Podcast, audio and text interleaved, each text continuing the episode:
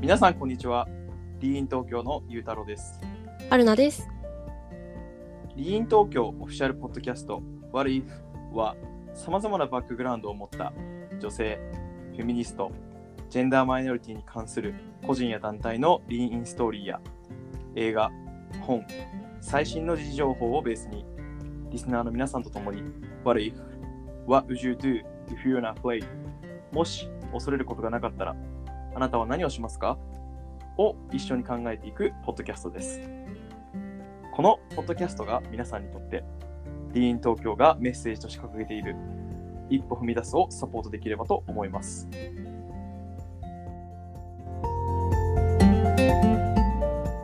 はい。えーまずね、先ほど、はい、えーエピソードを、えー聞いていただいた方ありがとうございましたということで、はい、続き続けて、はい、えー引き続き、えー鶴玉さんにていただいております。またよろしくお願いします。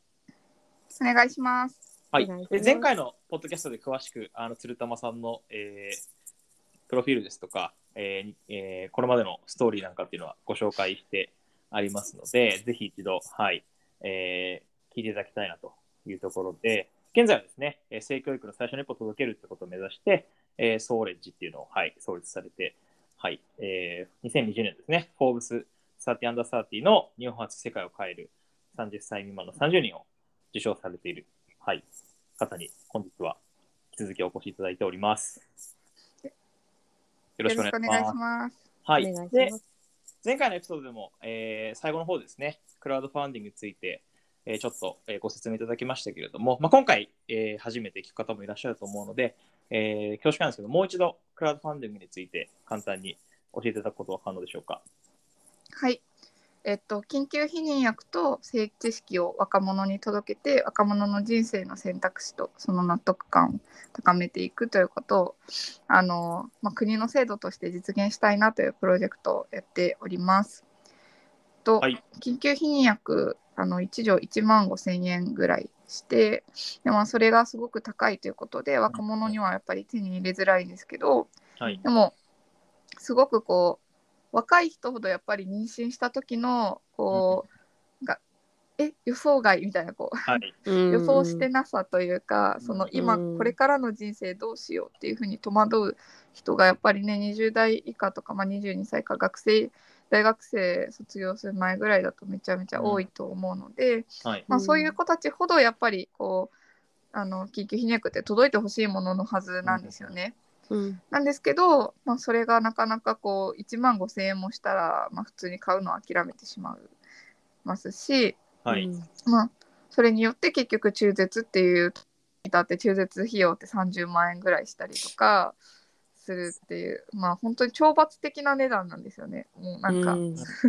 罰を与えるかのような値段で設定されて本当はもっと安くできるんですけど、はい。海外だと無償で提供している国とかも全然あるんですけど、うんはいまあ、日本だとすごく高くてあの、うんすごく心身ともにこうあのリスクが高いとか傷ついてしまうことがあるので、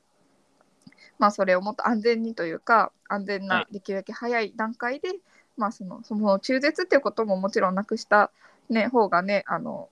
そのそうですね。受ける側もいいですし、国としてもやっぱそういうことを目指していきたいとは思っているのではい。うん緊急避妊薬無償提供していくっていうのはすごく意義があることだなと思っています。はい。ありがとうございます。ちなみになんですけど、あの知らない方のいるあのお話聞いてる中でいると思うので、あの簡単に、えー緊急避妊薬について質問なんですけども、はい緊急避妊薬って今って、うんえーとまあ、保険適用外っていうお話だとは思うんですが、はい、えー、と薬局とかでも買えたりはするんですかね？えっと、今は緊急避妊薬はあの、はい病院で抗線をもらって、はい、それをこう薬局に持って行って受け取るっていう形をとっています。にもかかわらず値段はかなり高額っていうところですかね。そうですね。なるほど、なるほど、なるほど。で、今まあそこの検討をあのしているっていう感じですね。なるほど、なるほど。まあじゃあ病院に行くのにもハードルは、一人で行くのにも若い人であればハードルもあるし、うんうん。はいここからまたさらにお金もかかってっていう、こうまあ二重でハードルがあるうん感じですかね、現状で言うと。そうですね。はいはいはいはい。そうなるとやっぱり、なかなか大変ですよね、実際に。なんかそういったうん実際の現場の声とかっていうのは、なんか聞かれたりとかっていうのは、機会とかってあったりはしましたか？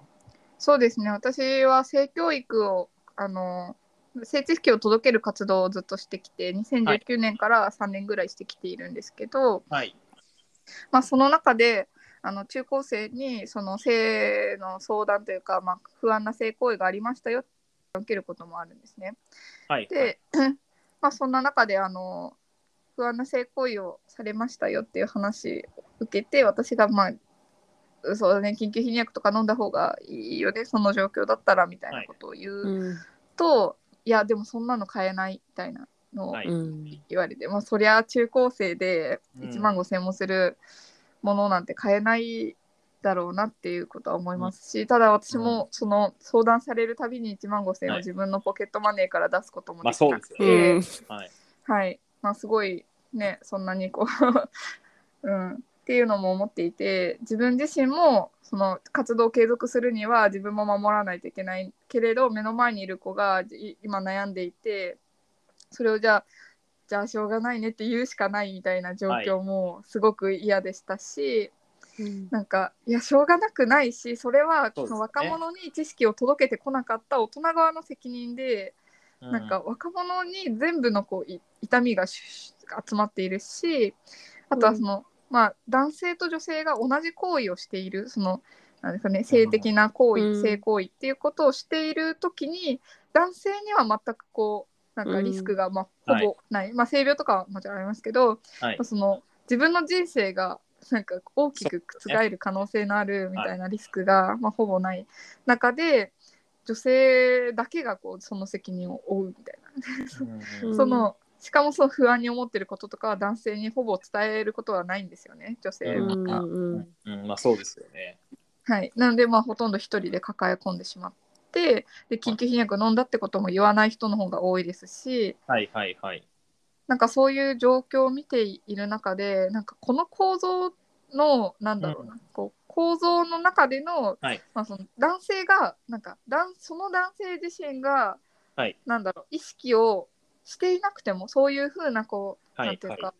なんだろうな自分だけ優位に立ってその女の子が不安でもいいとかそういうことを考えていなくてもそうですよね。体の構造的にすごく不安が集約してしまうっていうことなんですよね。まあだし、もっと言うとあれですもんね。別にその、例えばまあコンドームだったりとか、まあ、仮にその対策をしていても、別にはい、な、そうなってしまう可能性も全然あるわけじゃない。ありますあります。ね一番多いのは、まあ、はい今病院に来ている人たち、つまりまあお金が払える人たちの中ではい一番多いのが、あのコンドームがつけていたけど取れちゃったとか破れちゃったとか、まあ、そういう人たちが一番多いみたいですね。うん。なので、まあだから対策してても、まあそういうリスクは常にあるっていうのを、まあ男性側も当然してなきゃいけないですし、はい、まああれですよね。まあそれ仮にしてたとしても、はい、起こるうんケースっていうのはあるので、っていうことだと、うんうんうんはい、思うんですが、ちなみになんですけど、仮にそう、はい。さっきあの、まあ、相談できないってお話だったと思うんですけど、はい。なんか現状って、そうなのなんか相談、まあ、仮にこの、せっかくなので、今日このポッドキャスト聞いていただいた方には、なんかもう一つ相談できる場所とかがあれば、なんかぜひシェアしたいなと思ったんですけど、相談できる場所とかって、なんか、あの、オンラインでも何でもいいんですけど、あったりはするんですかね、ちなみに。えっと、性に関する相談だったら、性知るっていうサイトが、はいはいはい分中高生にとってはいいかなと思っていて、はいでここはあのいろんな立場の専門家の意見が一つの質問に対して、あのまあ、3人ぐらい回答してくれるっていう、はい。まあ、はいヤフー知恵袋の専門家が答えるバージョンみたああ、いななるほど、なるほど、なるほど、なる感ほど。じですね。はい、はいっていうところとあとはまああの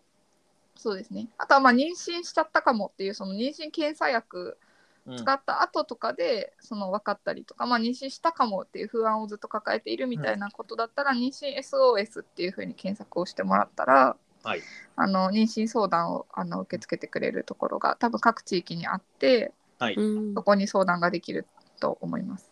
ありがとうございます。じゃあ、それは、はい、このポッドキャストの概要欄にも後で、はい、貼らせていただいて、はい、はいあの広めさせてもらえたらなと思うんですが、はい、じゃあちょっと話をじゃあまたクラウドファウンディングに、はい、話をちょっと戻そうと思うんですが、まあ、話の中でその既存の制度に関して、まあ、ちょっといろいろ、はい、問題がありそうだなっていうふうに、はい、あもちろんあのいろんな問題があると思うんですけど、こう大きくここが問題だなっていうのが、まあ、もちろんいくつかあると思うので、ぜひ教えていただきたいなと思うんですけども、そうですね。まあ一番はやっぱり値段ですね。私の中では一番、うんはい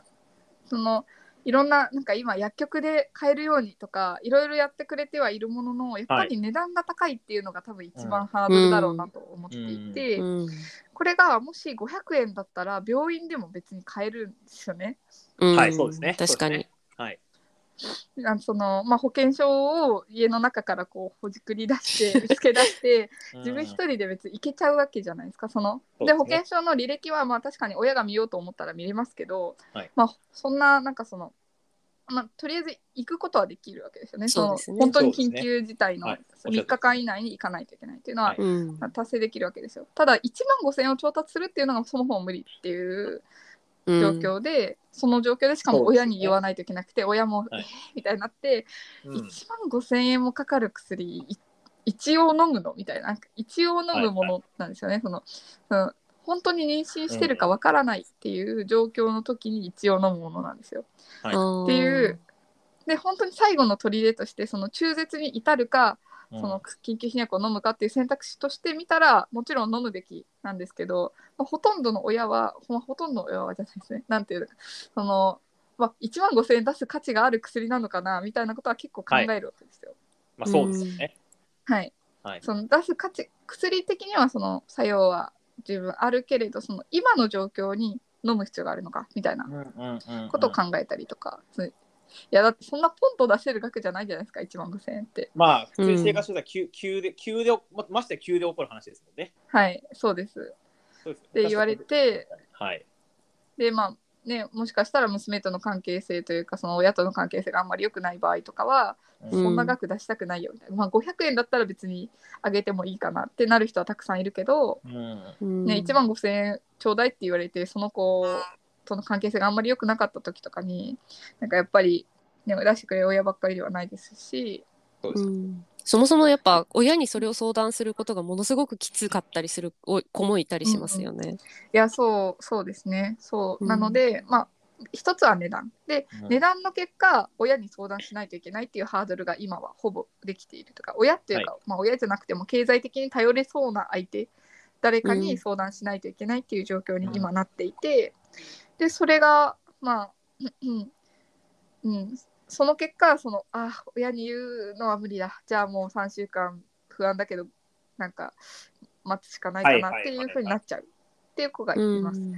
であとはまあ病院に行かないといけないっていう、はい。あのハードルがあって、まあはい。病院に行くっていうこと自体が一人でできない子がもちろんいるわけですよね。うん。あのあすみません。さっき保険証を出してって言ったんですけど保険証は緊急避薬の時にはいらないので、あーい、らなかったですね。なんでまあ1万5000円あれ保険ば、あそうですそうです。1万5000円あればいけるっていうのを今思い出して。うんうんうんあうん。なので、まあそうですね、緊急避妊薬を買いたいってなったら、親にお金をもらうか、それ以外の人にお金をもらうかしたらいけるっていうことです。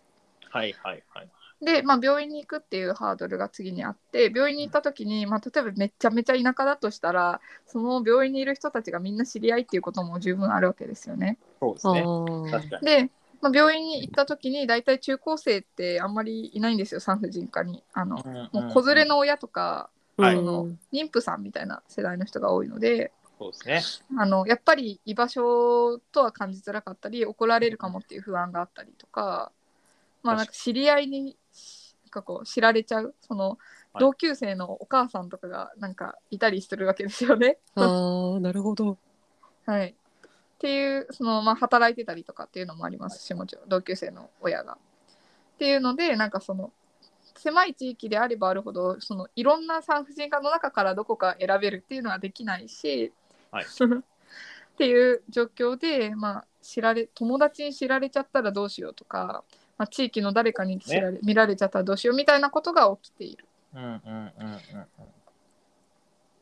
いや、そうですよね、確かに。なんかそういう話を今、はい、聞いてすごく思うのが、この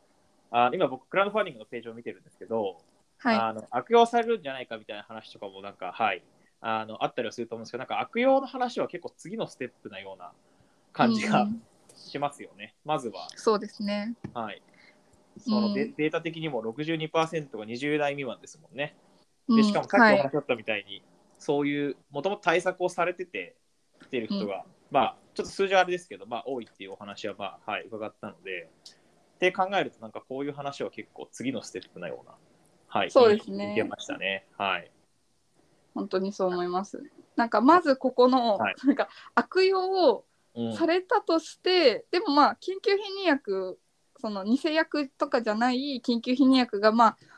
飲めるわけじゃないですかその悪用された先の子たちは。まあ、で少なくとも今はそうですよねはい。はい、今って偽物の緊急避妊薬みたいなやつが出回っててああ、なるほど。でそれを飲まされているんですよ。うんうんうんうん。そそれにしか頼れないくらいの高い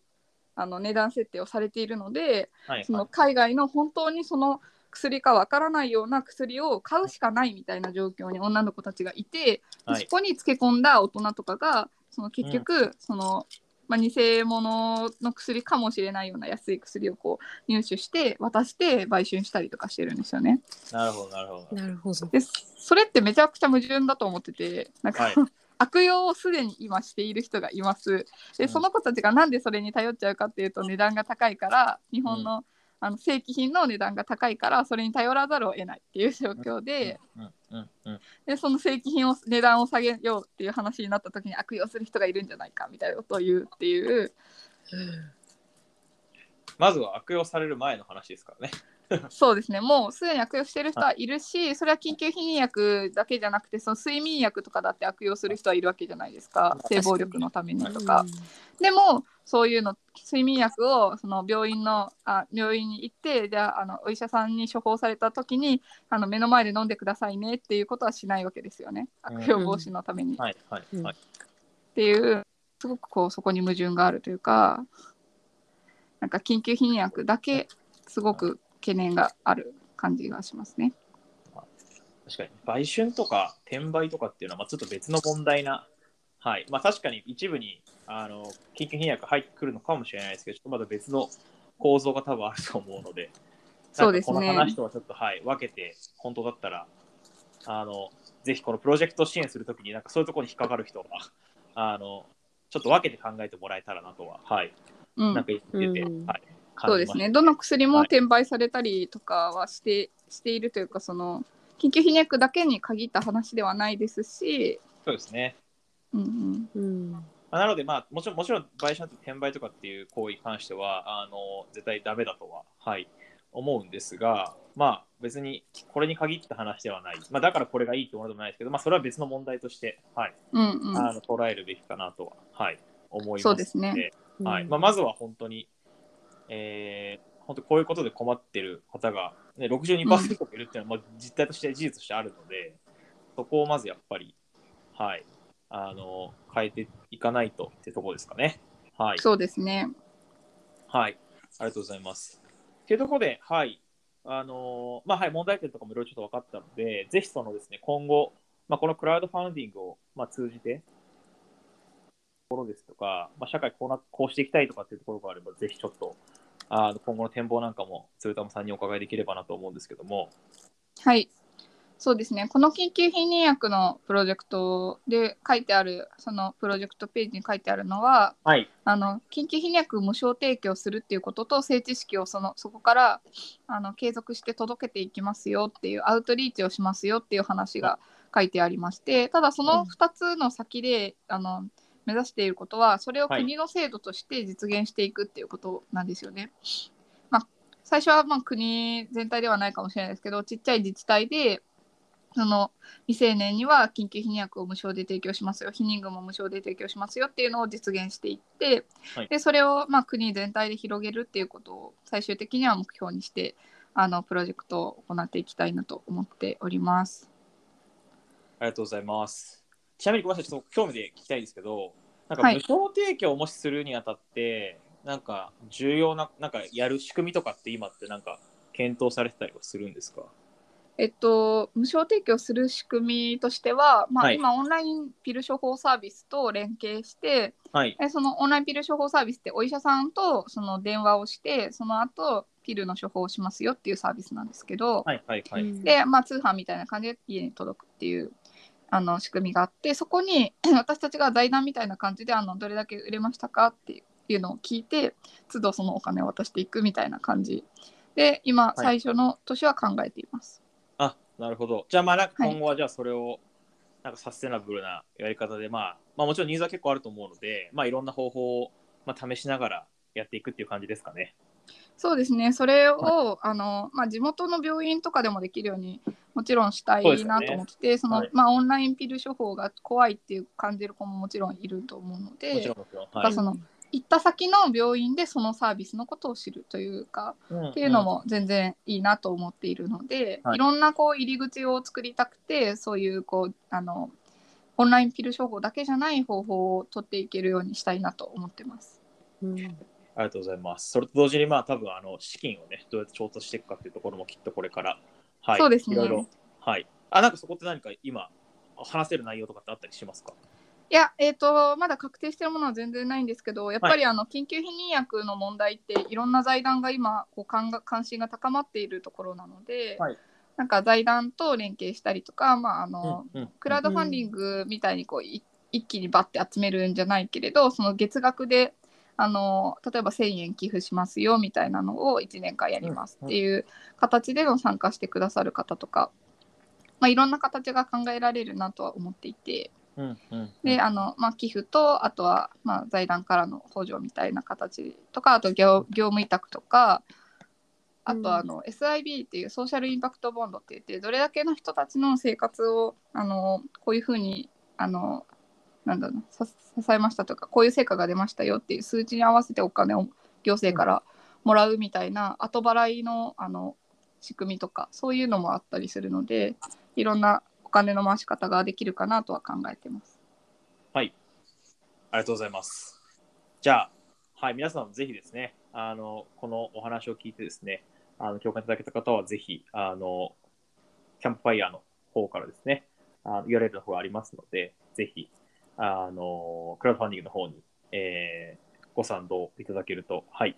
ありがたいです。はい。はい、よろしくお願いします。ぜひよろしくお願いいたします。ということで、はい、本日は、えーゲストの、はい、鶴玉様に、あ鶴玉さんに、はい、来ていただきました。はい、なんかちょっとなんか変な感じになっちゃいましたけど、はい。なので、はい、本日は、はい、以上になりますので、はい、ぜひ、あの、あの、コメントですとか、あの疑問点とかあれば、ぜひ、あの、ポッドキャストでもコメントとかはできるような形になってますので、あの、もちろん疑問、質問だけじゃなくて、応援とかの、えーコメントもお待ちしておりますので、残り、えー今日の、えー今日今収録してる時点で30日、なのでリリースする頃にはもしかするとあと、はい、もっとそれより少なくなっちゃうかもしれないですけど、はい、ぜひ、クラウドファンディングの方にも、えご協力いただければと思いますので、はい、よろしくお願いいたします。よろしくお願いします。はい、はいそれでは、えー本日は以上になります。鶴玉さん、ありがとうございました。ありがとうございました。はい、失礼いたします。